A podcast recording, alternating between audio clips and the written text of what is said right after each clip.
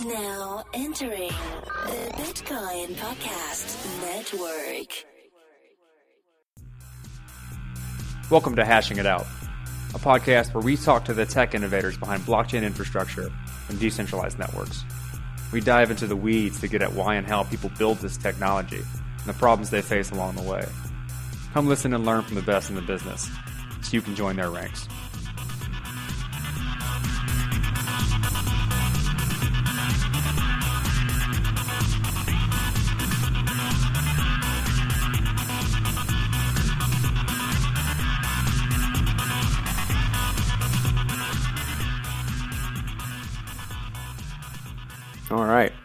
Episode six of Hashing It Out. As always, I'm here with Colin. Say what's up. What's up, guys? Hi-yo. And today we are here with Stuart from Kadena. Can you can you give us a quick, brief introduction as to how you got into this space, what the project is, and um, what you're trying to do? Sure. Yeah. So um, I'm Stuart Popejoy. Uh, I founded Kadena uh, in 2016 with Will Martino. Um, going into that, we were working at a big bank. We were working at J.P. Morgan. Um, I had previously done a lot of built a lot of trading and exchange systems for J.P. Morgan and others. Will had worked at the SEC and done some quantitative analytics.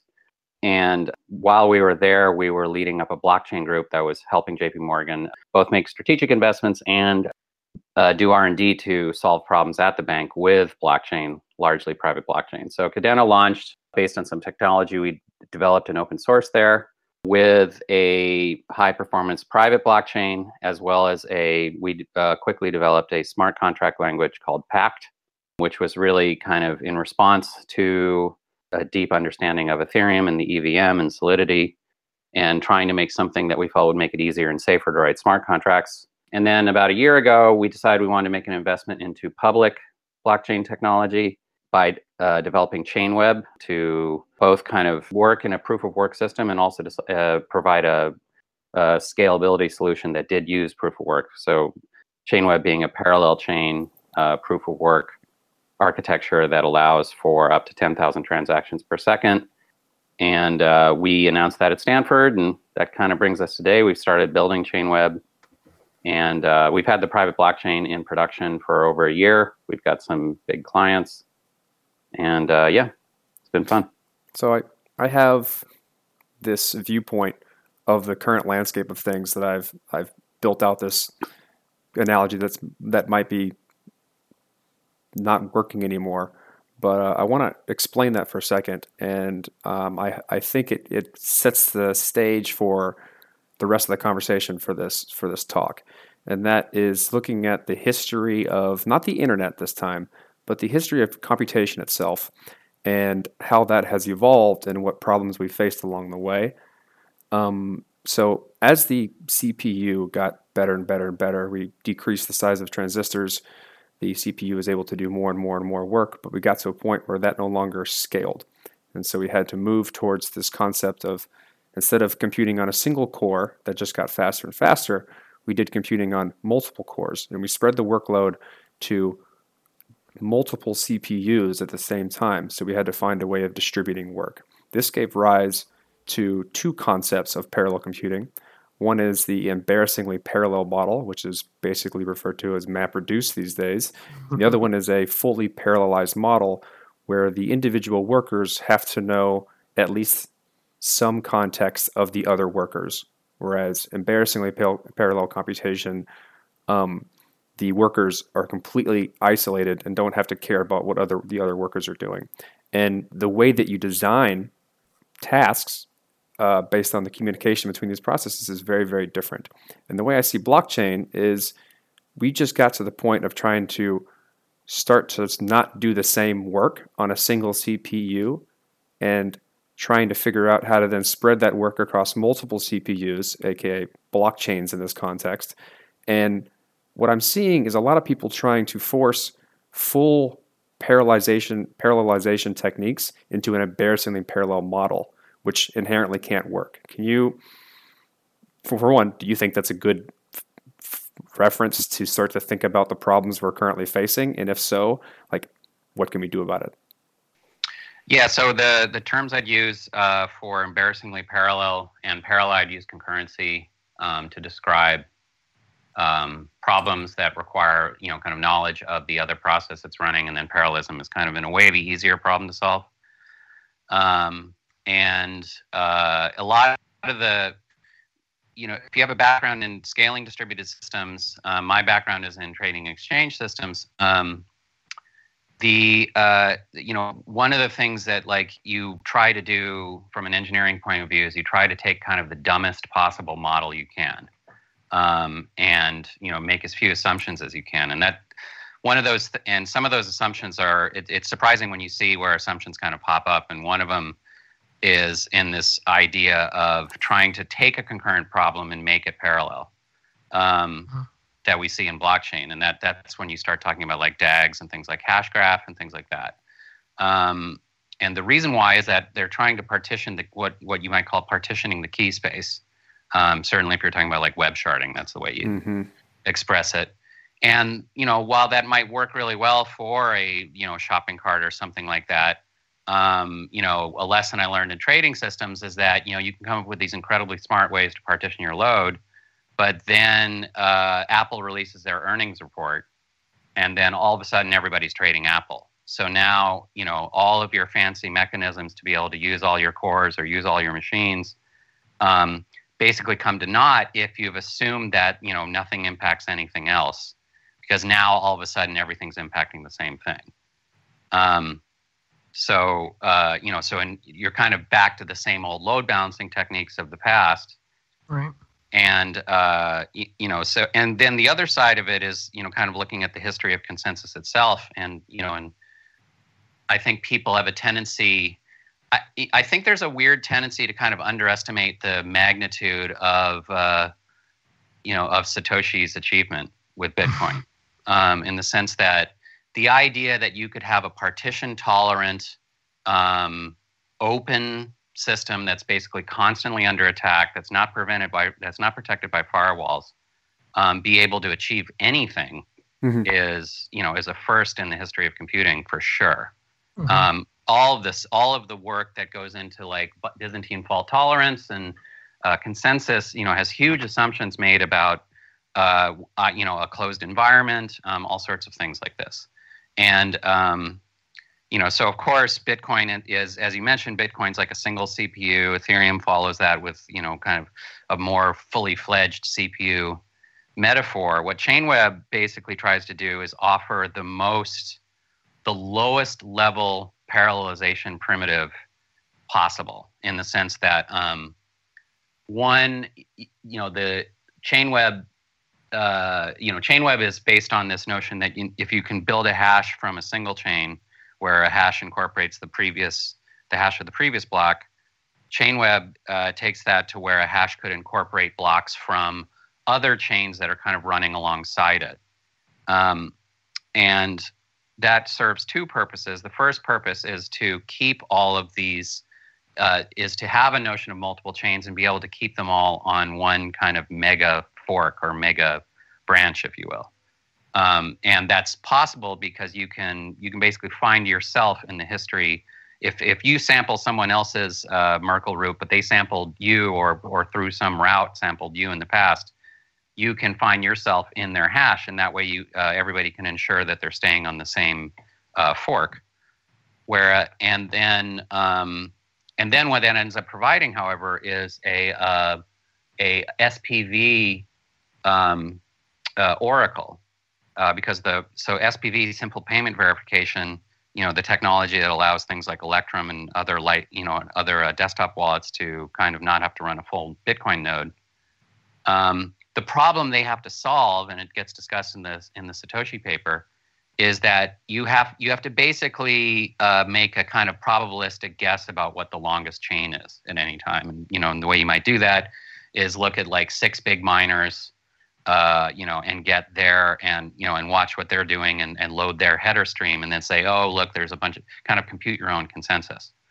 Um, Chainweb ends up offering its own in the sense that you just look at your own header and anybody who wants to send anybody who wants to prove a transaction that happened on another chain basically provides you with a proof that allows you to stitch together uh, the hops from you from the chain they were on to your chain. And well, really, you're going the other way. You're going from your chain to their chain, and then doing the kind of normal Merkle proof to find uh, where their transaction is. Um, as a result, you have uh, the ability to do a, a, burn create, where you burn a coin on one chain and then create the corresponding coin on another chain. And that's that's the kind of primitive that allows us to to have a single currency over tens, hundreds, or thousands of chains. Um, it's also the same mechanism that allows us to run these chains more or less independently alongside each other and get a linear increase in throughput up to 10,000. Uh, if you say if you have a thousand chains um, and they're doing 10 transactions per second, which is a very pessimistic, uh, you know, we feel like we can do a lot better than that. But just to kind of be honest and say we're doing 10 transactions per second on a chain, we can get 10,000 transactions per second by linking a thousand chains together. Um, but but the but the interesting thing about it is that it's it's a very low level coordination primitive, and it's also available to smart contracts. Um, but it's not like a magic bullet for you know for kind of like working out uh, computation schemes for how you're going to uh, you know like it does allow for instance it allows you to uh, load balance a smart contract because so you could deploy a smart contract to say 10 or 15 5 10 chains whatever um, whatever you think your load is going to be and of course it would allow you to even respond to a uh, kind of uh, congestion event by being able to actually hot deploy to new chains. But uh, insofar as your smart contracts need to be aware of the ones running on the other chains, it's not a magic bullet for that. Mm-hmm. Um, it's just possible because you can, similar to using the receipts of the coin transactions to be able to do a burn create, you could do a similar kind of token sharing strategy to share state across uh, smart contracts. But the only other point I want to make about that is that that's only if you want to stick to the completely trustless low level mechanism, which, you know, if you're super paranoid, that's going to be one that would allow you to not ever, you know, to have a basically fully trustless and proven workflow, but that might be kind of slow every time you have to move state across chains.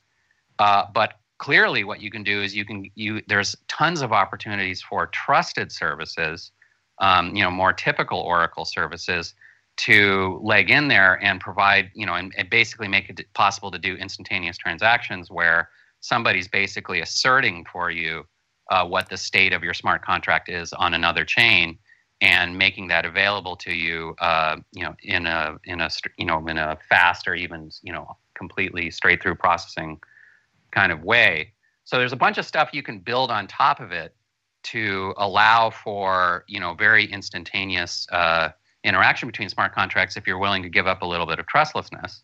Uh-huh. Um, and then finally, of course, as a level one scaling solution, that means you know by level one I mean that the base layer itself is where the scaling is is achieved.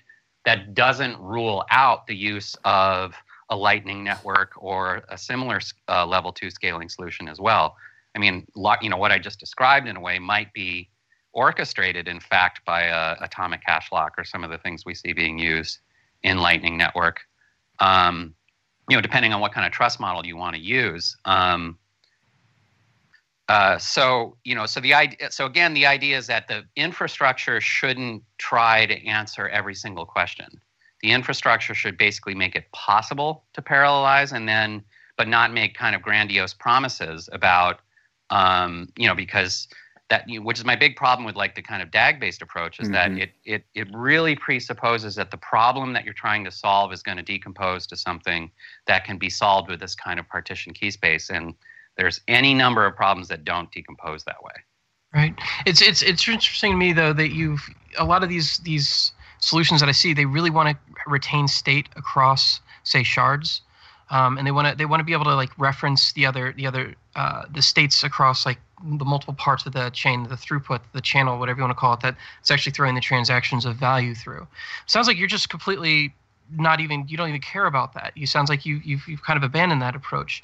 And I was wondering, is it even possible to do that in your current system? Because it sounds to me like you could have chains for state and chains for value and chains for just high throughput transactions, and they could all kind of play together to build a larger decentralized application. Yeah, I mean, absolutely. Uh, there's you really can do whatever you want. I mean, there's a few things that we need to keep uniform across the chains. I was having a discussion with somebody who uh, brought up the possibility of having different chains have different hashing algorithms as a way to avoid uh, decentralization. Uh, you know, as a ASICs. yeah way to avoid centralization. Sorry. Um, by but the but, but one thing we need to be able to reason about over the whole chain is the difficulty parameters, because um, basically within some window of uh, you know of blocks being a little off from each other, uh, ChainWeb runs as kind of a single block height at any time. So that's obviously that implies that we need to keep the hash rate uh, and the hashing. We need we need to be able to reason about the hashing difficulty across chains. So mm-hmm. um, some things do need to be uniform, but not really that many. Um, you know, like so one interesting thing, a lot of ChainWeb, you know, ChainWeb's uh, the design, its history has a has a fairly distinguished pedigree, um, in the sense that uh, Adam Back and others proposed, uh, you know, Adam Back proposed Betacoin on the mailing list. I want to say like 2014 or two, I think it was in 2014 for both of these, and someone else proposed a uh, thing called Blockrope. Um, and these were these were strictly two chain proposals, but using basically the same mechanism and uh, largely as an approach to security, but also as a way to like Betacoin was about being able to stage, basically have a hot beta of the next kind of like Bitcoin release, so that they could find bugs and a kind of so they'd want to be able to burn coins and create them on the other chain. So really, uh, really was the the same design, but not really looked at as a scalability solution, but looked at as either a staging flexibility solution, or in the case of Blockrope, there it was after Mt. Gox, so they they wanted two chains because two chains are harder to attack than one. Mm. Um, in the sense that if you, you know, the normal 51% attack, uh, or you know, or whatever you want to call it, where you end up, you know, where you try to uh, kind of rewrite a bunch of blocks, um, rewrite the history of say however many blocks you need to, you know, to uh, cause some kind of fraudulent transaction to occur. On ChainWeb, you now have to do that for every chain that gets referenced um, yeah. by the chain you're trying to attack. So um, the increase in security is just kind of intuitive and dramatic, and that was the uh, Blockrope proposal. So that's the kind of pedigree of, and in fact, they talk about it in the original sidechains paper of how they, uh, how you know, one of the problems, one of the things they were trying to avoid was that there was a there was a belief that this would make the network harder to do, you know, kind of community hard forks on. Um, but that's not how we came to it. The way we came to it was um, based on features in our smart contract language because uh, we wanted to base we liked pact and we wanted to put pact on public chain. And at that time everybody was talking about governance. And you know pact has always had governance at the smart contract level in the sense that any smart contract that you deploy in the pact system necessarily has to have a public key based uh, governance regime that allows you to upgrade the contract or you know uh, fix an exploit or fix a data or anything like that. Um, and you know, and with all the bugs that come out in Ethereum, where they basically have to do a hard fork to fix them, um, you know, this was something that we felt was going to be a huge improvement all by itself. Mm-hmm. Uh, but Pact has a primitive has a has a primitive mechanism for orchestrating uh, for orchestrating multi-step transactions. And the the concept that led to ChainWeb was, well, what if we could do SPV inside of a smart contract? Um, and that's so that's kind of how we ended up with it was to be able to was a state sharing thing in the sense that okay we have this nice kind of trustless way to put together a multi-step transaction thanks to pact. If we gave pact the ability to you know made it easy for developers to do an spv proof inside of pact what would result? And you know and the first thing to pop out was a spv based way to do a uh, an exchange with bitcoin or litecoin or something like that. Um, although Litecoin is a is probably is a faster, you know, the atomic the uh, atomic swap, the hash time lock contract is a probably is a faster and kind of simpler way to do it. Mm-hmm. But once we realized that we had a header, once once we uh, once we thought about what it would mean to do that to the same chain, is actually and the fact that you'd need to incorporate the headers, that's actually where we came out of it.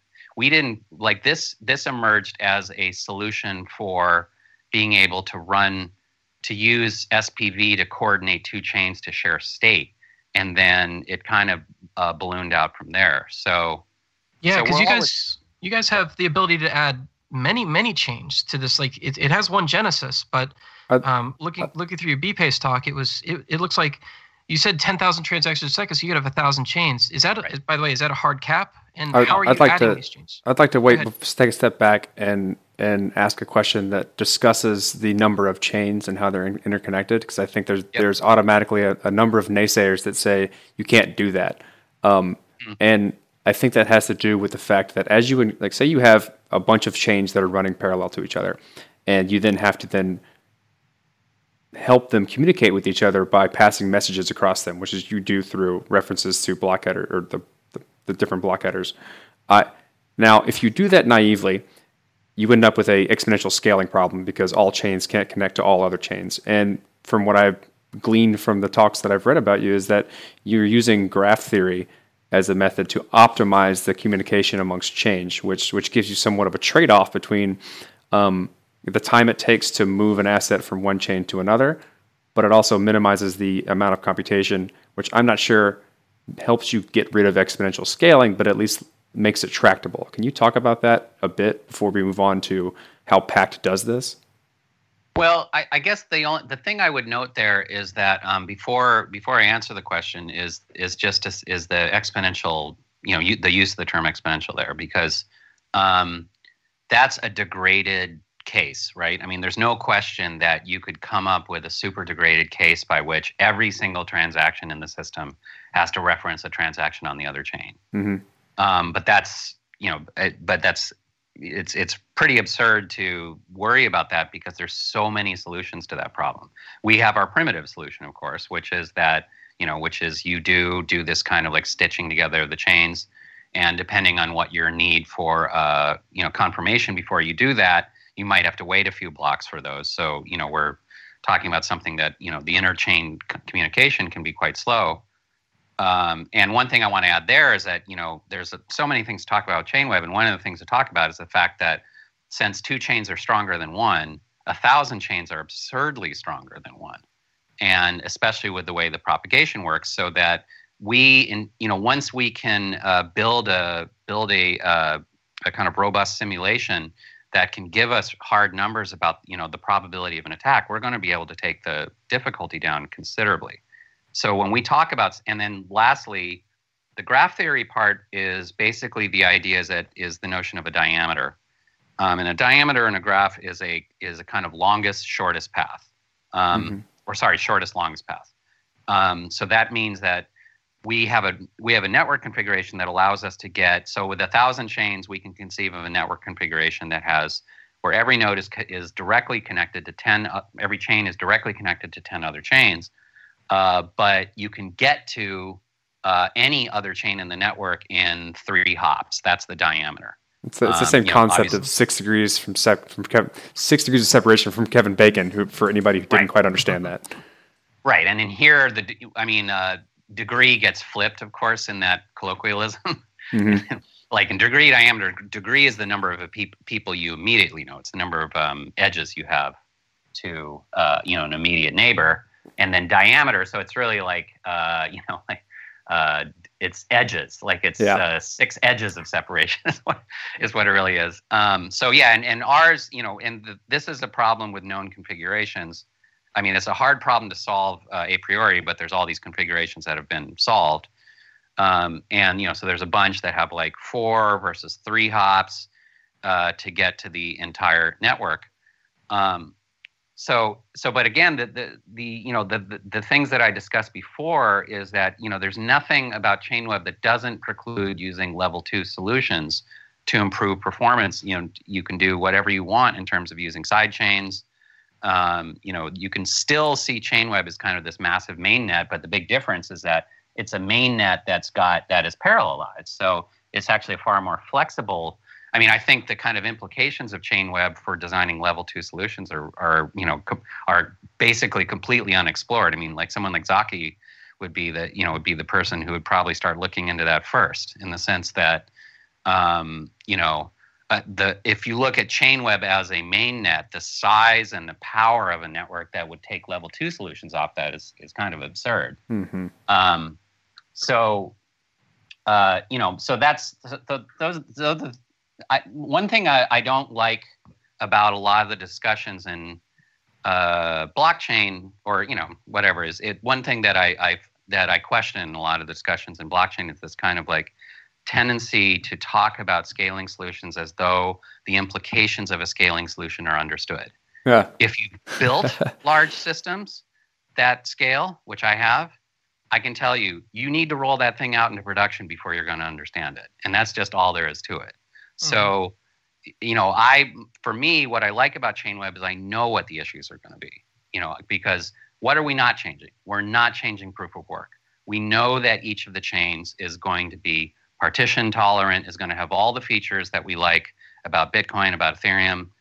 Uh, and we're not going to lose any of that. All we're doing is we're basically taking properties of the system that easily accept, you know, basically the the uh, in, in, uh, blockchain itself, you know, Stuart Haber's design, which is to uh, incorporate hashes in a Merkle structure. We're leveraging the fact that that can easily incorporate another Merkle structure to give us a you know a low level form of parallelization uh, that you can then you know build you know a huge amount of things on the same way that we're doing with like lightning or anything else can can we I, I, I feel like the next almost automatic argument that someone would come up with against what you're doing or, or at least question in terms of explaining it is how does mining in this scenario work? Is it something that anyone can jump in on and off on, like Bitcoin? Well, maybe not Bitcoin, but the idea of that type of um, permissionless uh, incorporation of becoming a miner, or is this something that's going to be basically relegated to a few small powerhouses of people who can mine? Yeah, it almost feels like mining pools are really going to be essential for this kind of thing to take off that's not really the way we look at it. I can see why people would jump to that, and then uh, like that was like one of the first questions at the BPASE talk, um, mm-hmm. because you know now you've got this like you know so the idea being is that if you wanted to have a view, say say we, uh, and I wanted to actually get back to your there was a question before. We'll talk about the size of the network and stuff like that, but let's let's just stick with this thousand number because that's a you know that's a kind of uh, intimidatingly large number, and you know there's and you know so the idea being that you're actually going to try to successfully mine a thousand chains we're not talking about you know having you know 50 gpus in your garage or, or you know like to give a kind of upper bound of like individual efforts mm-hmm. um, or, you know we're talking about you know whatever a data center somewhere or something like that um, uh, that's so therefore people you know there, there's this tendency to say like oh well chainweb is all about centralization because now you need to be this powerhouse to be able to have a view of the entire network. And um, the, the, the points to make there is first that chainweb is 100% permissionless just like bitcoin in the sense that um, you can mine any individual one of these chains. There's no right. there's no reason nothing is they, they operate the exact same way. So there's no reason why uh, you can't jump in on one, two, four, you know, whatever. And in fact, if you're somebody who's running a smart contract and you load balance to like, you know, say 10 or 12 chains, it's probably in your interest to run full nodes or even mine on those chains. So, um, but the but the interesting thing about Chainweb is just that um, Chainweb introduces an interesting variable into the kind of mining optimization. So when miners are you know trying to figure out you know how to most profitably mine, that the only way we can really talk about it is to look at like miners who are mining both Bitcoin Cash and Bitcoin. Um, you know, and kind of the situation we've seen where like uh, the Bitcoin Cash difficulty, you know, nobody's mining Bitcoin Cash, so then the difficulty falls. So then mm-hmm. all the Bitcoin, you know, well, not all the Bitcoin miners, but all the Bitcoin Cash miners, uh, all the, you know, all the kind of uh, people who do both switch over to Bitcoin Cash and you know make a bunch of money and you know mine like crazy uh, with the low difficulty, and then the difficulty pops back up, and then they all jump back onto Bitcoin. You know, which you know obviously there's been mitigations for this, and um, but that's that's an interesting lesson that can be applied to Chainweb, which is that um, so you know Big Bad Miner, who's like mining all the chains, is still going to be interested in at any point in time in mining the chain that is furthest behind. Um, you know, in the sense, as I said before, there's this notion of a single block height um, you're basically going to want to be observing all the chains and finding the ones that are, you know, that have had the least work done on them, or at least something where you have an impression of that the least work has been done in it, because your mining dollar will just be better spent there, as opposed to you just won this chain, So you're just going to stay on that chain and try and get the next block. Right. Um, Which leads so, me to a really question about that because that's that that's that point in particular is kind of uh, striking to me because um, you're monitoring all the chains. Um, how can you guarantee that they're all going to have sort of a similar hash difficulty or hash power given to them so that they're going to have the same uh, sort of block times? Like how how like it seems like it's it's important that the difficulty remains the same across all of them, and in turn the block times also sort of are intended to remain rather consistent. So you could say 10 second block times on all chains. That's, that's uh, what it sounded like. But I would it, say it's, it's that the model needs to be consistent, not necessarily the difficulty moment to moment. Moment. In other words, you need to have the same computation, mm-hmm. but you don't have to have uh, the the idea being at some point. So the other thing is that all the, the reason why I said there's a window is that at some point everybody has to be caught up for the network to make pros, uh, progress. The network yeah. cannot leave a chain behind. It is, yes. you know. So again, this is another reason why you know, so I was talking about it from a mining optimization point of view, but there's another point of view, which is that you're also going to do that just because you want to make money on this network. So as a miner, so mm-hmm. you're going to go where the work is needed so that you can help. There, it's an interesting kind of like uh, the incentive the mining reward incentivizes uh, kind of a smooth function for spreading your mining work across the chain, and as that moves forward, the difficulty necessarily needs to stay within range, but it doesn't have to be lockstep. You don't, mm. you know, you can have, you know, obviously like a chain that's moving ahead depending on, you know, depending on the tolerance that the the network has for other chains getting behind. Um, the chain that's moving ahead, uh, in theory, you know, depending on how often the how often the mining uh, kind of the mining difficult the hashing difficulty readjusts, um, you know, you could see slight differences, but um, eventually the, the network's going to stop making progress if some if if if some chains are left behind. So, uh, yeah, so that's not and you know, and, how, and how does that mechanism work then? Um, how do you guarantee the net, the whole network won't make progress if some chains are left behind? Uh, I mean, it's no different than Bitcoin if you think about it. I mean, the, what's interesting, the, the weirdest thing about Bitcoin is the way that um, you know, if you think about it, Bitcoin could stop making progress tomorrow because all mm-hmm. the miners could just be like, forget it. You right. know, like there's nothing forcing. It's all incentivization based. Mm-hmm. So likewise with Chainweb, the incentive the incentive now is to not only keep working on, you know, to keep doing proof of work, but the incentive is also to efficiently spread your proof of work over all the chains because if you don't, eventually you're not going to be able to make money anymore. Gotcha. Yeah. And how does that not open an attack vector? So let's say that there's uh, a lot of miners who are have a whole, and they, you see this now. There's a whole lot. Certain miners just have a, carry a significant amount of weight. And they can all get together and go, okay, we see this application. Let's just say Facebook is on these chains, and we know that if we stop mining on those chains, then Facebook's pro, you know, productivity will go down significantly. Um, does that not seem like a concern, or am I misunderstanding well, but, how that would work? I mean, well, they're sta- they're shooting themselves in the foot, right? Because uh, because the, is, that chain will that chain will quickly uh, slow down and even halt the entire network if they go mm. after a single chain.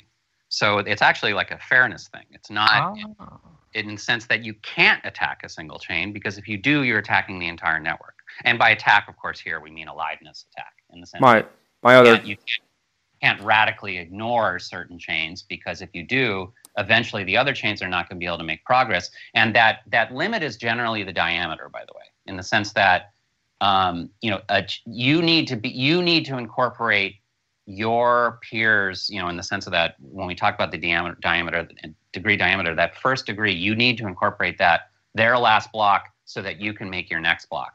But they need to incorporate their peers, and so depending on the diameter, you basically have diameter blocks uh, of wiggle oh. before you have before you you cannot make progress if you can't make it make a new block. So it actually you know forces a high degree of coordination on the chain. And the last point I want to make because I know someone I know uh, is just to say that the coordination is one of the most interesting things about Chainweb because it it actually creates a role for large miners and small miners to work together.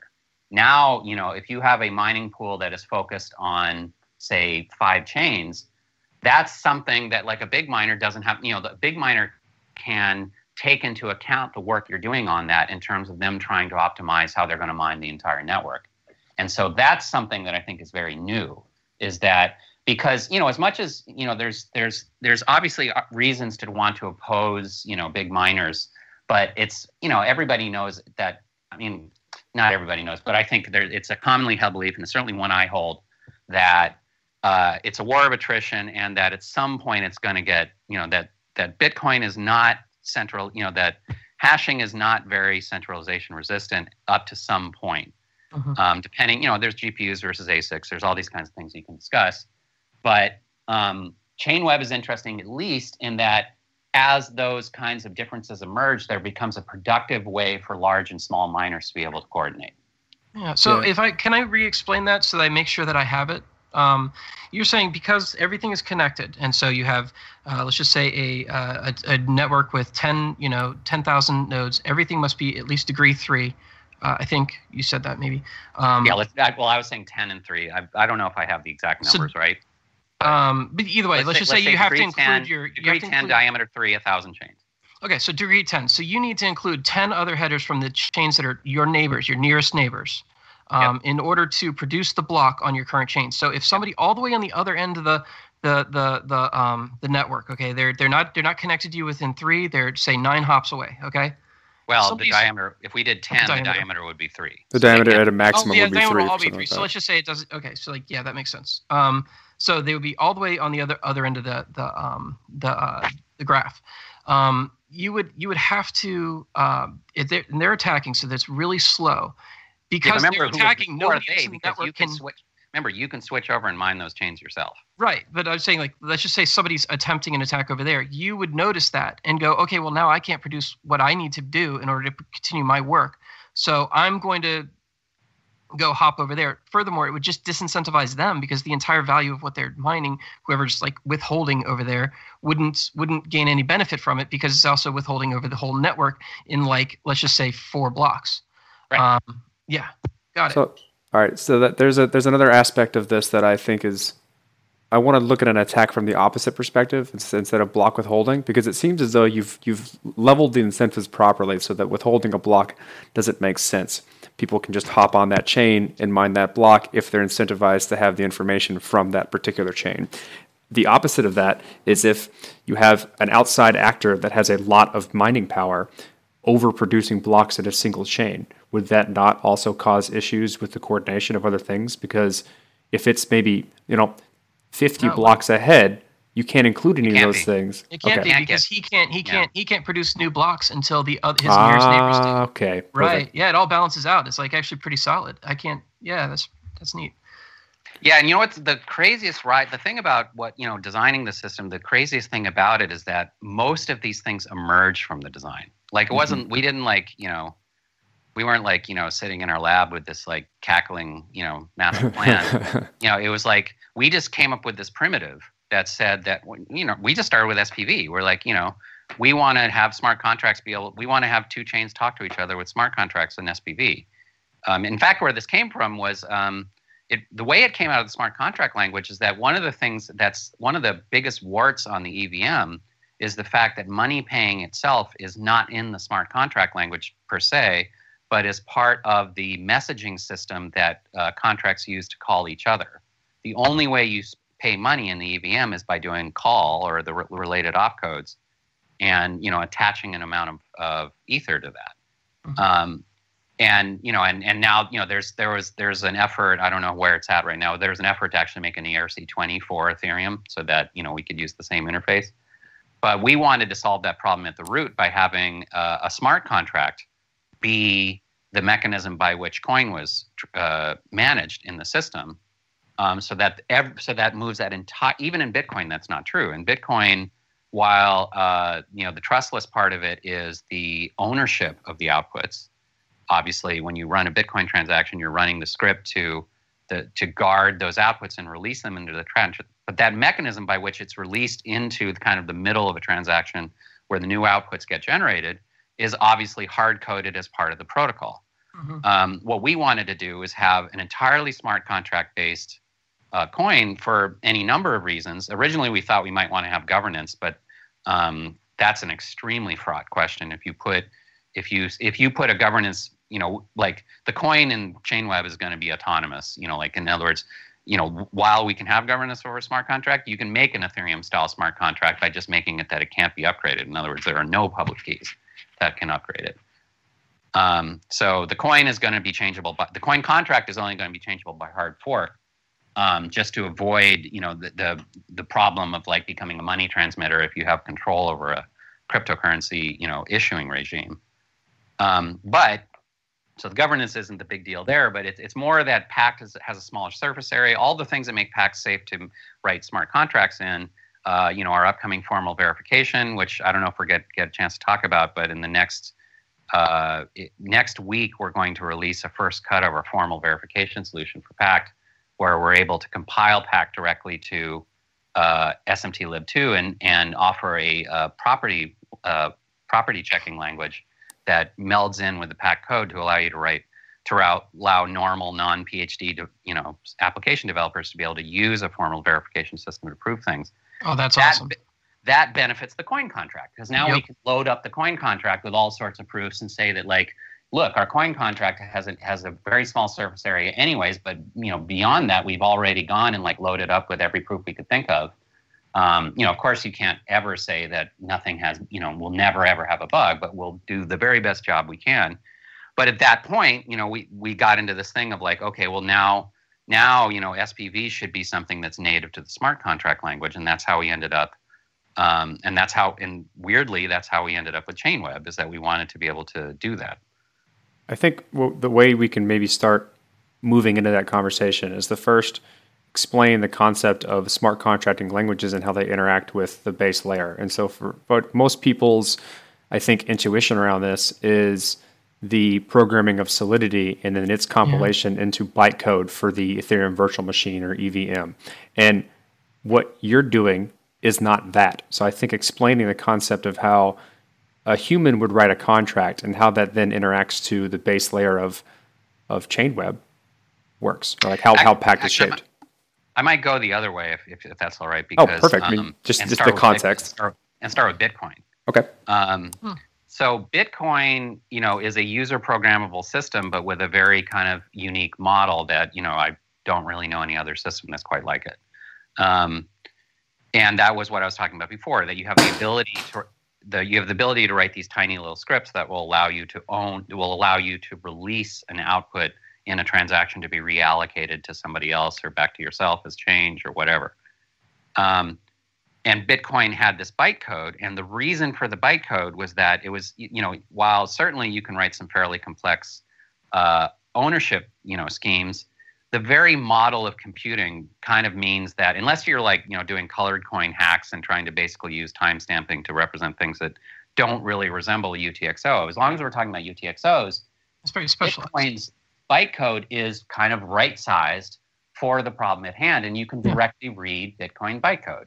It's not that easy, but you can do it. You can look at, you know, you got to get used to it, but then you can look at these, you know, you can look at pay to pub key hash or any of these things. You can look at the the the you know the hash time lock contracts. You can read the bytecode and you can understand what's going on. And then, of course, because it's Turing incomplete, you know that it'll terminate. So if you look at it that way, it's not the bytecode is not like a low level machine language. It is a DSL, it is a scripting DSL that runs on Bitcoin. It's in bytecode probably just because they wanted it to be kind of small, Mhm. you know, and, or that, you know, they uh, there's certain things about stack machines. Oh, one thing about stack machines is that they have point free code in the sense that they don't have any variables. You know, and that's actually a safety thing. I mean, like, Mhm. you know there's there's kinds of it, it limits the amount of computation that, that you can do and that was wisely i think seen as a way to reduce the surface area of bitcoin scripts which have you know if you look at the history of bitcoin scripts of course they've shut down a lot of opcodes to make it even safer so as as reduced as it was uh, they got th- rid of things like string concatenation to make it even safer um, so when we move to something like Ethereum, I feel like that is a radical departure from Bitcoin. And it doesn't seem like it because it's like, oh, they just added a few, they added jump and they added call, you know, they basically, and they added store. I mean, they, They took out the UTXO. They, there's a lot of differences between Ethereum and, and Bitcoin. Fair enough. Hmm. Well, but think about it. UTXO is not in Bitcoin script, Hmm. right? Bitcoin scr- UTXO is strictly external to to Bitcoin script. It's Bitcoin like a firewall. is is is strictly just uh, you know I've got this signature, I've got this public key, you know, and I'm basically issuing a boolean. I'm saying pass or fail. Yeah, it's like a, Uh, it's like a firewall to getting into the UX, UTXOs. Yeah, it's uh it's a custody system basically. Um, so it, if you look at Bitcoin uh, the way I think you should properly look at it, which is basically a DSL for custody, then EVM has nothing to do with it. Because EVM what superficially looks like it because it's a bytecode. And oh just add jump add call. But now you have completely changed the entire purpose and the entire reason for existence of the uh, of the bytecode itself and my argument is that that was just that was just a wrong move you know sorry but i just don't think that was the right way to go the pact rep- obviously i wrote pact so i think there's a different way to do it Mhm. and the way I wanted to go was let's go with this idea of scripting and with the DSLs and things like that. Let's let's stick with, you know, and insofar as you can read Bitcoin bytecode, which I think you can, it's not like fun. I mean, I think it's fun, but you know, it's it's like for a beginner, it's it's certainly going to be a little bit intimidating. Let's, let's it's intimidating. Let's put it that way. Um, the idea is like, well, we you know, you could be. I think actually even Ivy, you know, Chain's language started off basically as a uh, something that could be compiled to Bitcoin bytecode, which again I think kind of misses the point. But um, you know, so Pact is more the idea that like, okay, so let's let's take a step back. Let's consider what we're trying to do with smart contracts, and let's try to write the smallest possible language. Uh, but now, you know, it needs to be a script because it needs to be a real scripting language in the sense that you know it needs to be it needs to have code, not just bytecodes. It needs to have things like variables. It needs to have things like abstraction. It needs to have functions. Um, but let's keep it Turing incomplete. Let's, you know, Pact is basically an attempt to say, what what are the kinds of computations that we're going to be doing in this kind of smart contract area and you know money transacting area? What do we need to get that done, and how can we eliminate everything else? And in that sense, I see Pact as much more. In, and then, oh, the other thing about Pact is, of course, is that it's got primitives for doing public key authorization, which is also how it kind of derives directly from the Bitcoin heritage. Whereas EVM, on the other hand, uh, says, "Oh, state machines are great, or you know, stack sorry, stack machines are great. Uh, let's let's make a stack-based uh, little CPU model and just chuck it on there, and not really think about what it means to have this kind of general purpose CPU running on a blockchain with a very low-level storage model, and you know, and all these kinds of things that don't really have. There's no real reason for that to be the compute model." on the blockchain and in fact it has huge problems as we all know the, the biggest one being that you know at, by making it very clear that this was a compile target and not something that you're supposed to directly understand um, it you know it directly led to this you know this idea of going to write surface languages like solidity that will deliberately and purposefully compile the code that no human could ever really read like and really can't but you know would never want to um, and you know and not only that introduce the problems of compilation i mean compilation is a very fraught field in terms of Mhm. like you know there's a lot of things to think about between a low level cpu model and a high level language. If you look at what we've done in every other field in computing in fact even calling it a virtual machine is a bit of an abuse because if you look at the history of virtual machines in other words you look at the jvm you look at beam from erlang you look at anything else that called it uh, look at the llvm they don't make kind of naive assumptions that like oh we just have this tiny little computer running here they they make a lot of they try to actually make those things as high level as they can get away with in the case of jvm very high level jvm has a lot of knowledge about like dispatch about like the names of functions that are being called about the names of variables you can like java bytecode is almost readable Right. um, as java and that's deliberate because you know the point of the bytecode in in that in something like the JVM is not to be low level. It's to basically you know be able to erase a lot of the kind of like things that get in the way of optimization when you're just dealing with source. It's a lowering. It's what we call lowering. You know, so it's something that is more amenable to optimization. You know, kind of hot optimization inside of the JVM and things like that. So mm-hmm. the EVM is not a VM. It's really a machine it's like you know it's it's a model of a CPU, and you know, as as a result, it, it, it I mean, the nicest thing I can say about it is that it represents a bold kind of unhinged experiment of like what would happen if we put a machine on a blockchain? And i think you know the answer is pretty clear which is that safety is going to be a huge problem that is going to Mhm. take years and you're basically turning back the clock because you know we moved away. That's why we started doing vms is to is safety was one of the reasons. Like the jvm you know people love to hate the jvm but you know the fact is is that the jvm is a safer computing environment than you know coding on metal that's just all there is to it um, Well, I, I, I just Yeah. before you get too deep into that, I, I, I really feel like the reason they made the EVM the way it is is different than say the JVM or even LLVM. They're, the the, the, the purpose of, of the EVM was to get a small bytecode that would run or something that would take a small bytecode with a small limited instruction set and actually put it publish it to the blockchain and let the blockchain be the distribution mechanism in a assuredly correct way. Like you know that the person Sure. who posted this actually posted this. So it's Yep. actually in the blockchain. Um, which actually is one of my questions about Pact because I haven't had a whole lot of time to get deep into it. Um, like, where is this code? Um, how do I retrieve the Pact code? Like, how do I know this is where it, it exists? And how do I like verify that the code that I pull down is the same code as what was published or what is expected? Oh, the great news is you just go right onto the blockchain and query it, and you'll see the code. So that's, I mean, it's much nicer than something like Ethereum, where you know, sure, you can go to a contract and look at a bunch of, you can look at a bunch of gobbledygook Mhm. of you know bytecode that you that there's no way you're going to be able to reason about what it does by looking at the bytecode. You're Right. going to have to basically go to their GitHub, look at the solidity that they compiled, and say, oh, I see, I'm supposed to do this RPC call to Yeah, provide Uh, an ABI or something like that. Yeah. well, you yeah, I mean, and if you're you know, and of course you can use an ABI Explorer, and then you'll get a little bit more information because of the Solidity ABI. But remember, you don't have to use the Solidity ABI. And you know, in fact, Yeah. the, this, that ABI is one of the many things holding back the platform because you know the the other there's a whole other kind of social thing that happens by having compiling, which is that you basically get locked in a backward compatibility thing before you even started. And the ABI is one of the worst parts of Mhm. that. Um, whereas Pact is really straightforward. Pact, you just hop onto the blockchain, you know, on a, you know, make a local call. You know, in, in terms of the compute model, kind of north of the uh, uh, um, smart contract layer, um, the, Ethereum and Kadena are the same in the sense that you know it's deterministic. You know, you're not you're not able to do things like you know call out the network. You still you still need things like oracles. All of that stuff is the same. And so likewise, you can do you can do something akin to exec, which is basically you're going to push a transaction through the blockchain consensus and then execute it.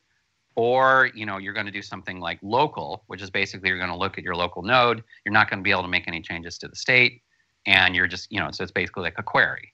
right. Um, so likewise, you but know, I think this is kind of like getting away from what I was actually no, asking. but- and that's it's it's a small bytecode, and that's why they did it that way so that everybody could have a copy without increasing the size of the blockchain tremendously. Well, but hold on.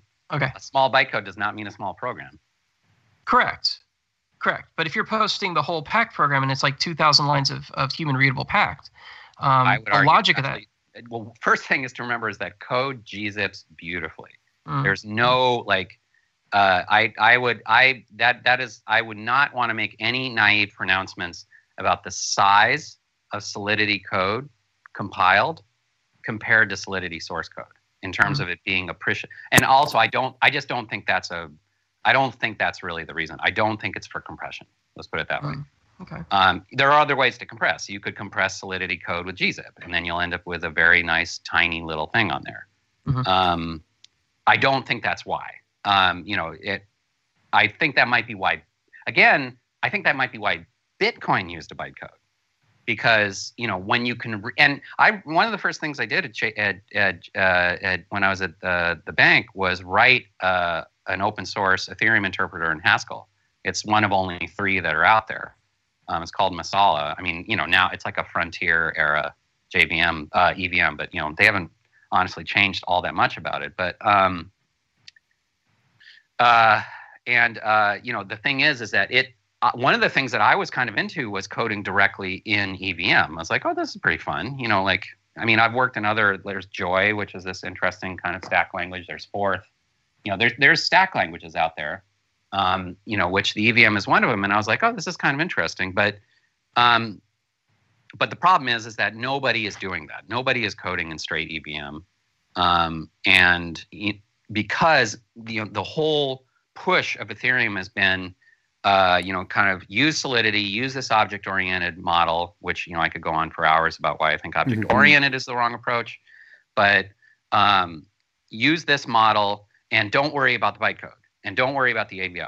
Just you know, write hello world, write you know, it looks like JavaScript, it acts like JavaScript, write that kind of stuff. It'll compile to whatever. Don't worry about that.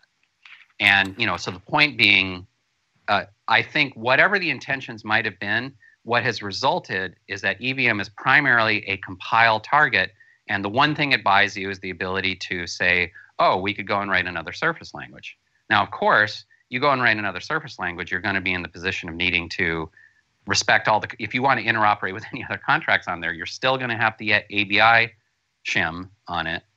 Uh, so anyway, so I so the point is is that when you're talking about something like a VM, small is not necessarily good, and in, and in fact, if you think about it, big would be better. Like if you had a bunch of really high level uh, opcodes, you know, that could do you know slice and dice and do like you know like had types and you know like where you actually store a string, God forbid, and it's you know it's a string. It's not like Mhm. a bunch of word 256s. Um, you know that that would actually shrink the size of the code much more because the point would be you're targeting people writing in bytecode so you're going to give them these kind of feature rich bytecodes. And in fact that's kind of the idea with pact too is to say let's make the language itself as small as possible but let's fi- let's provide a very rich library. Let's make sure that the library and very rich you know it's not it's it's not absurdly rich but let's let's provide you the types you need. Let's provide you all the library functions you need you know with things like you know like so we have a type for multi-sig key sets you know because we just don't want you to have to worry about that you want to do multi-sig you can do it in, you can do it in once in fact you can't the only way you can do single sig on pact is to write a key set that only has one key so pact and that's was also another thing that's crazy about ethereum was the way they baked in single signature into the api um, you know in the sense that like multi-sig smart contracts in Ethereum have to run multiple transactions if Mhm. they want to leverage Ethereum's trustless signature mechanism. If they want to build in and spend all the gas to do the verification themselves, that's something else. But Ethereum is hard coded to a single signature per transaction if you use the external mechanism, whereas uh, Pact is a natively multi-sig uh, container in the Mhm. sense it's always good. And it's not it's not just multi-sig, it's multi-curve. With Pact, you could actually have uh, nice. you know a, a, a SEC P256 signature, an E ED25519 signature, and an E ED448 signature all in the same transaction, and you Hmm. could do multi-sig computations with that. That's really nice. I, I, I, I, but there's a there's an aspect of this. I would actually argue that the reason why Ethereum has been so successful is because they made it so easy for people to build. Um, the reality of the situation, regardless of the design decisions they made, is that there's a large developer pool because people can get things done and deployed. And Absolutely. Yeah, no, And- Solidity, yeah. having a nice language, having an easy language, and insofar as Solidity is easy, is what it's all about. I, I don't disagree with that. I mean, and the major, like I think the, the one of the major aspects of blockchains in general is the community aspect of kind of like they they said it from the get go of Ethereum or or Bitcoin for that matter is that like synergism, synergy, whatever the word is that I'm missing here, is Synergy. Is it, synergy, yeah, is is the key part of this, and applications mm-hmm. are further benefited by other people building applications, which requires people to actually participate in that pool. So the value of a token or the scarcity of that blockchain becomes larger because people are contributing to it, so on and so forth. Mm-hmm. Now, you may be able to offer a lot of these things, but how do you get people to actually move from things they're already accustomed to and learn something new to contribute to your blockchain ecosystem? well, he I comes mean, on our podcast. right? Yeah, that's why do you think I'm Nailed it. on a Sunday, no less. um, no, I mean that's that's you know we've got our work cut out for us as far as that stuff goes. Um, and you know, look, I mean, you know, of course, Ethereum is the first to market, so of course we're going to be, you know, uh, you know, as a competitor, we're going to be shooting arrows at it all the time. But you know, smart contract, the fact that we talk about smart contracts without having to explain for like you know ten minutes Yeah. what the hell we're talking about is entirely because of Ethereum yeah, Mhm. they're great um, for that. and Bitcoin before it. So, you know, like we were talking about computational models before. I mean, I think one of the this to me, one of the reasons why I just am so excited about this space in general is that if you if you have a background in distributed systems, you have faced all these problems before, and Mhm. you've generally had really crappy solutions for all of them. Mhm. I, So, I, for I grew up with Fortran and MPI. That was my my, my PhD. So like I I've I've faced some communication issues in my day. I'm just saying, you know, it's like you had, you know, all across the spectrum of this. Like if if you're in say so just hot loaded code itself, the idea that you want to have a user envi- a multi-tenant user environment for safe code that has a pretty good idea of what you're going to do with it in the sense of like, you know, the like Beam is similar or Erlang or something like that, Mhm. you know, in the sense that um, and it's probably the most mature environment that most closely resembles this, although it's it's a necessarily kind of more complicated environment. Um, but you know, for whatever reason, we aren't all programming in Erlang, and I don't know Erlang, and um, and you know, Elixir sounds great. Uh, but the, the point being is that you know I've encountered these problems. I've written little DSLs for like trading for traders to write their own uh, algos in a script that they could understand, so that they could deploy things out into production. And you know, in a bank, it takes six. It can take up to six months for code to reach production. You know, so like a user script that can be hot loaded into production uh, was tremendously valuable there, but you know is is again fraught. There's a bunch of issues you have to deal with. Uh, just having something that's partition tolerant, you know, having a platform to run on, a public platform that is resilient to attack, where you don't have to worry about that. I mean, this is like Cloud 2.0 in a big way. You know, there's it's and then having money on it. I mean, the ability that you don't have to have the fact that you don't have to have a shopping cart, the fact that you can directly transact. I mean, they, these are all incredibly wonderful things to be able to do that we couldn't even talk about 10 years ago. Um, you know, so I, I just think it's all just, I mean, this is like the coolest, coolest space to be in by a long shot for all things compute related if you care about distributed computing because, you know, we're, Ethereum with all of its problems is, uh, you know, and, and I'm, a, I'm a, obviously of the opinion that it has a lot of problems. Um, is still, you know, one of the most exciting things to happen in computation in general, insofar as anything has worked. You know, because let's not underestimate what it means when things work. Uh, you know, you have things like ICOs, you have things like CryptoKitties. You know, you have these like applications that are actually running in this environment and proving their utility.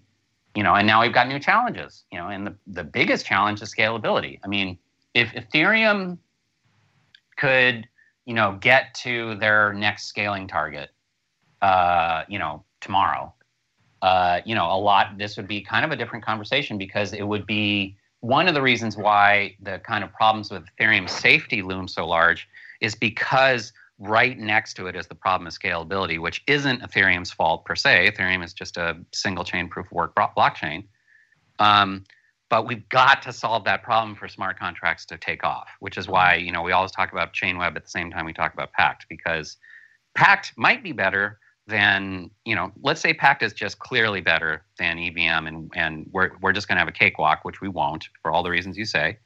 Um, but let's say for some reason we did. I'm the most popular guy in the universe and everyone's going to do what i say without scalability no business is going to put their stuff on a blockchain because that in the end scalability is as dangerous as an exploit in the sense that you know you're going to put like your major business flow. Say your business was CryptoKitties say your business was an ICO and you know of course those are businesses uh, or you know something at least. Um, and you know and because one of the other ones is more popular than you like it's going to slow down your business and you're going to have all this congestion because your application is succeeding that's that's unacceptable Yeah. you know from a business point from a business risk point of view that is way too much risk so, So we have to we have Let's solve talk about how you. Oh, sorry about that. Uh, let's talk about how you scale your uh, your network a bit then, because um, it seems to me. First of all, I, I I did I did get the feeling while listening to uh, a particular talk that um, on Kadena that you can't really decrease the power of the network. You can't like lower the number of, of nodes in it, which is fine actually. I think in an ideal scenario that it should never happen. To be frank with you, but how do you increase without? Uh, do you use a, a hard fork mechanism or? It's a hard okay, fork. so you have to hard fork every single time you want to increase the number well of remember nodes every single time the idea is that this isn't something you need to do all that often um, Mm, so mm. like our our roadmap right now is you know is testnet i mean testnet's a little different because testnet we can obviously fork all day long um, but you know so like testnet would be you know our, our first one we're probably going to run is going to be probably like 10 or 50 and then we'll hard fork to 100 and then you know so for production we might launch with 100 we might launch with 500 um, we probably won't launch with a thousand just because you know that's going to be a big party for no one to show up to if there's not a lot of utilization. You know like we want we want to right size the chain for how much you uh, for how much uh, utilization it's going to have. Um, and then you know and then but yes the the the network configuration itself is is uh, is a hard fork. And so the idea there is that you know once once we figure out what our scaling target the point is we just have to have scaling targets and we have to have that conversation. We're not going to it's not just like we we've got as much you know it's we're good forever. AMI at it. yeah we're, we're good. Because remember uh, a question you asked before is there an upper limit? There isn't uh, you know these these graphs these uh, expander graphs or whatever you want to call them degree diameter graphs they get to very they get to configurations that have 100000 chains in them no problem that and may be the, the case. Is there a symmetry limit? But like, do you have to have a certain like you can only increase by X amount or some geometric, you know? No, no. Like, it, degree diameter is an NP complete. it's like it's one. So of every like, every one you added, it, they're unique. Each each you know, it's not like you can't do a smooth function. They mm-hmm. these are these are you know unique graphs, and they there's a there's a table on Wikipedia if you look up uh, solutions to the degree diameter problem, and it's got all of them that are known, and they get quite big. The problem is, is that once you get up to like 100,000 chains, and especially given that, you know, we we suspect that the difficulty will be a function and will be inversely proportional to how many chains. I mean, it, we don't suspect that. We know that the difficulty is inversely proportional to how many chains you run. We don't know what that function is, but we know we know that like two chains can have a lower difficulty than one. Um, so i mean which is one of the most amazing things about if we if we turn the conversation quickly to you know carbon footprint and things like that one of the great things about chainweb is for your hash dollar you're getting more throughput you know and one of the big problems we have with something like bitcoin or ethereum and one of the reasons why people i think you know like uh, are so afraid i mean or a, at least a point in the conversation of like why people don't like it when kind of you know big miners are able to come in is it also kind of increases the arms race it increases the uh, energy consumption. And the worst thing about it is that after some point, nobody really benefits anymore. I mean, you can make an argument, oh, big miners are great because now you got more people running full nodes. But I think in Bitcoin, we're all good. You know, we don't need more nodes. Like no. we're and the difficulty is absurd. So in Chainweb, you actually get this function where the more chains you run, and once you see that happening, you can hard fork and add more chains. But the last point I want to make is just simply that once you get up to like a hundred thousand chains, and if they're at full utilization, we're going to have to start talking about bandwidth. Because mm-hmm. you know it's like the amount of data that's going to be going uh, chainweb's actually a, a, lightweight protocol in terms of that the header stream it's just the header streams that have to go between chains it's not the full transactions. So that's not what i'm talking about. I'm talking about the raw transactions themselves. If we're doing like 200000 a million transactions on a public chain it's like whoa we got the data consumption there is going to be you know is going to be severe.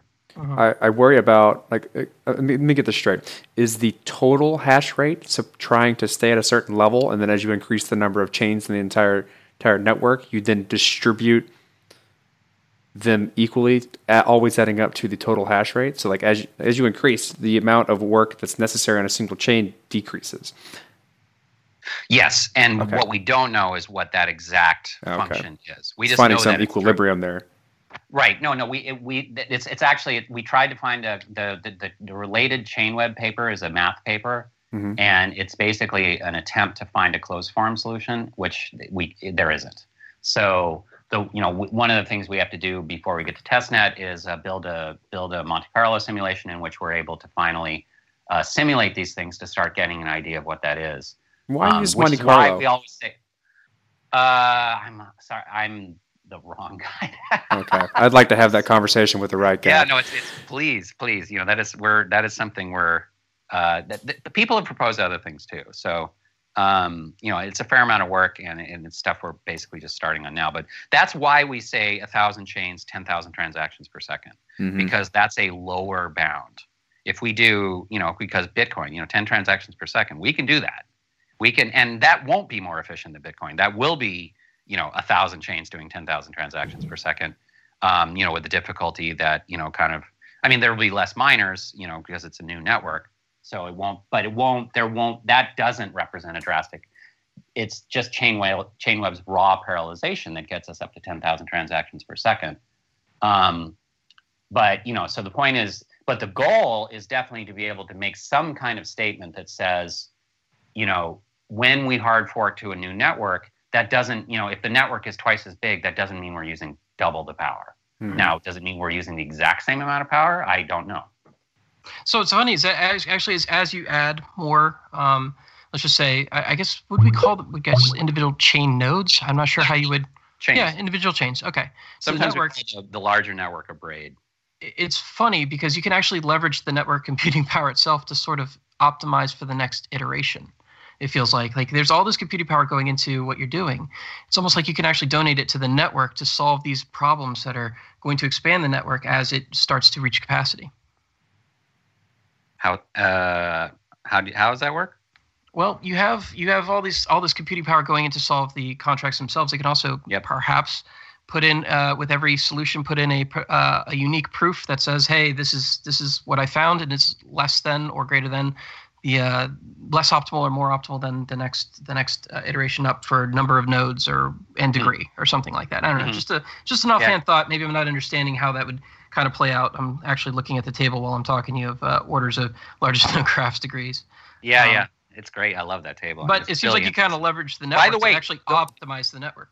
Well, and, and by the way, one of the biggest questions to be answered is not like the difficulty is probably one of the easier questions to answer. One of the more interesting questions to answer is do we optimize for more degrees or do we mm-hmm. optimize for a smaller diameter? Because it might turn out that one benefits, you know, and then how does that rate, rate to throughput and difficulty? Like it might be that like more degrees is better. It might be that less degrees and a long and a slightly longer diameter is better. And that's going to be one of the most interesting things to find out. Yeah, there's a lot to play with there. I think as you open up, like that's kind of the, the issue that I think you're running into is that we've we've made all this progress, but everything's focused on a small amount of knobs at the very very base layer because we're working on right. one blockchain. As you increase right. those the number of variables you can move in different directions, how you optimize for different sets of those variables and what that means in terms of end use is a very large space. And yeah and then you have to kind of figure out like what do we want this network to be? So you have ideological things you have to take into account along with the computational problem of optimization. Mm-hmm. yeah. Yeah no i mean I, i'm the, the thing i'm excited about is that it is more knobs but it's not an infinite amount of knobs. It's basically like four or five. And yes that's a lot more mm-hmm. but you know oh yeah. but we know what they are. We and we just need to figure out how we can talk about the interrelationship between those two and you know that's my that's the kind of problem I can get with is you know the the the very the the dimensionality of it is not huge it you know but the implications are important so I actually have one more question before we kind of wrap up here. Um, something that uh, you've mentioned several times is the Turing completeness of Pact. Incomplete. Um, yeah, it's incomplete. Correct. Um, and uh, what I've actually found use cases for that kind of Turing complete operations, specifically recursion, mm-hmm. in um, in Solidity, but I get why you don't have it in Pact. For instance, like if I want to do fuzzy matching, I would I would store something with that could be compared by some sort of Hamming distance, okay? Yep. And um, I would store it in a BK tree, which would be easily tra- uh, tra- best traversed through some some recursive algorithm. Do you yep. in- intend on including primitives, which could actually be handle some of these more common, you know, I guess you could call it recursive yeah. tools, but still like provide you can actually you've already got the formal verification inside the language, so you don't actually have to nobody's going to be able to implement their own version of that. Right. Well, you bring up an interesting point. I mean, one of the great things about an interpreted language, because you know, if we want to talk about a language that's like Pact, the easiest one to think of is the various SQLs uh-huh. and store procedure language out there. That's the exact same model. You know, you've got in, you've got interpreted code. If you look at how store procedures are deployed to databases, we're talking about the same thing the code gets deployed to the database. That code is inspectable. You know exactly what's running when you run it. And where the, you know, and then you've got this rich uh, library, standard library that you can call from. Uh-huh. And, you know, so that, that thing you just said, the introduction of new natives, I mean, that's exactly what we're talking about with something like SPV.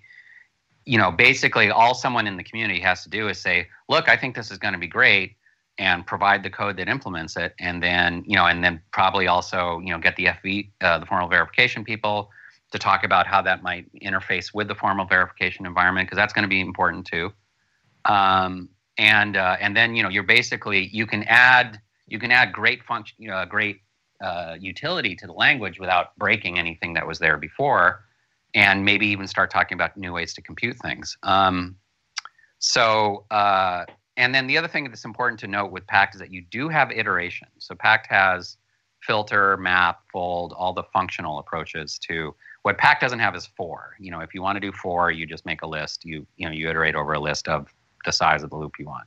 Mhm. Um, you do map over that. Um, and so the point is, uh, it, it's not a you know it's that falls under the heading of recursion schemes, even though it's not recursion. Um, and uh, and the idea there is that you can do you know you can do uh, iterative things. You can build up state iteratively in Pact. Uh, you can do it enough to get yourself in trouble, by the way, just not infinite trouble. You know, you Mhm. can you can do some kind of combinatorial explosion that's going to use up all your gas easily. In Pact, that's not hard to do. Um, it's just going to terminate. It's definitely going to terminate. It might use up, you know, it might use up too much gas, but it's definitely going to terminate. Um, so that's the first answer to that question is are you sure you can't unroll your recursive? Because, you know, it's important to remember that most recursive uh, things are going to have some kind of break in them anyways, you know, like in the sense that there's going to be some point you're going to give up or you're going to, you know, so Mhm. if you can, if you can essentially unroll your recursive uh, thing, you can do it in Pact. And uh, that, but the other thing I want to mention is that certain things, uh, one of the, you know, Pact has this ability, you know, has it makes it really easy to do Oracle processes. And one of the, you know, with the these things called pacts, which are basically coroutines, um, you know, functions that stop and start, that remember where they are at. So when you come back in, they know. And it's a very nice computing model for uh, sequence transactions. Makes things like oracles really trivial, really easy to write. So, um, so one of the first most obvious use cases for that, and just in general for Oracle-based computation, is you know is uh, is offloading some kind of like really expensive computation to the right kind of compute model for doing that. Mhm. Um, and this, but but the thing to realize about that is that you know any time you start talking about fuzzy anything, right, is you do have to take a step back and just remind yourself that you are working on a blockchain which is deterministic, right? So you might be able to convince yourself. You can certainly, probably in most cases, convince yourself that the same input. So for your fuzzy algorithm, you can probably convince yourself that for the same inputs, you'll always get the same outputs. But what you can't convince yourself is that for the same input, you'll have the sa- that that you can reason about the amount of work you will be doing on different inputs. So that, and the example I like to give is, you know, you've decided you have a smart contract use case that's go- that is going to do mapping and it's going to find the shortest route from San Francisco. Uh, you know, like I'll say San Francisco to LA, but that's dumb because that you just take the five. Um, you know, like whatever, you know, like San Francisco to Albuquerque, where I'm from. Um, you know, the problem is, is that that's all well and good, but you have no idea in advance how many compute cycles that's going to take. And when you consider that you're operating in a, a cost-constrained compute environment, I'm really going to start wondering why you're doing this on a blockchain mm. when you could so easily do this. I mean, look at CryptoKitties, right? I mean, that's you know, they left a lot of the stuff off the blockchain, and, and you might argue, oh, well, that's just because it's hard to do these things in Solidity. But I would argue that you know, honestly, I don't. In in most of these applications, there's a ton of utility for you. Really, just want that seamless interaction with the off-chain compute. You don't want to. You want Right. to always be thinking about how you can use off-chain compute either before, you know, or you're you're like you know the classic example would be like something like option pricing. You know, what needs to be compute your option- trustless? Put that on the blockchain. Take everything else off. well, I would. and, and for this case, like I mean, if you're storing fuzzy hashes onto the blockchain, that's really the trustless part. I don't. You know, everything else is your use of those. Ha- the, the the the Hamming distance of it is something you could do like independent of that. So that makes But that's sense. that's No, the that's, cool. the kind of concept of the idea, though, is that, that we're just now getting to the point where we're starting to say, well, what really should we be putting on a blockchain? What are blockchains Yeah. actually good for? And then how do we optimize the stuff that does the other things really well elsewhere? But Yeah, what we're finding is there's a lot of stuff that should go on a blockchain that we that we're in order to Well, create no, no, this no, like no. truth. I would argue that there's a lot, a lot of stuff we want to represent on a blockchain. Yes. Sure. I'm not sure we want to compute everything on a blockchain. It's the same situation of like we don't really store things from a dis- distributed storage perspective on the blockchain. We just store its reference, like for IPFS. IPFS. Yeah. Yeah, yeah, uh, timestamping in general. Yeah. All right, I think that's a that's a, a fantastic way to kind of wrap this up, and I want to thank you for for coming on and just having a, a great conversation about what you're doing, as well as the overall types of things people should be thinking about when trying to build stuff on top of blockchains or building blockchains themselves. Yeah, it was really great. How can um how can people find Kadena? How could they contribute to the project? Um, are you hiring, and what uh how could they find you? Yes. Uh, uh, yes, people can definitely contribute to the project. Uh, Chainweb is uh, is just kicking. Is we've been working on it for a little while now, and that's open source. I think the repo is up. I'm not sure yet. It, if not, it will be up shortly. Pact is a fully open source project. It's been open source since November of 2016. Um, there's tons of work going on there. This formal verification thing is very exciting. We absolutely welcome people to both. Well, we encourage people to check out Pact because it's very easy to use. We have a web editor, so you can try out smart contracts right in your browser. Um, but it's got a great tooling environment. It's very quick to get up and running with Pact and uh, start coding smart contracts. You can even test them uh, right there with the Pact tool uh, and but also contribute to the language. Um, we're at kadena.io. That's our website. Um, you can find all our papers on there. Um, you can also join our Telegram chat there. You can join our newsletter there. Um, and uh, yeah, and you know I'm reachable through there. I definitely, you know, I want to. I'm very interested in all the discussions that are happening around, around this, as we all are at Kadena. And uh, we're just really, really looking forward to testnet and getting these things into the hands of the users. Awesome. awesome. Thanks, Stuart. Appreciate it. All right, guys. Thank you. It's very fun.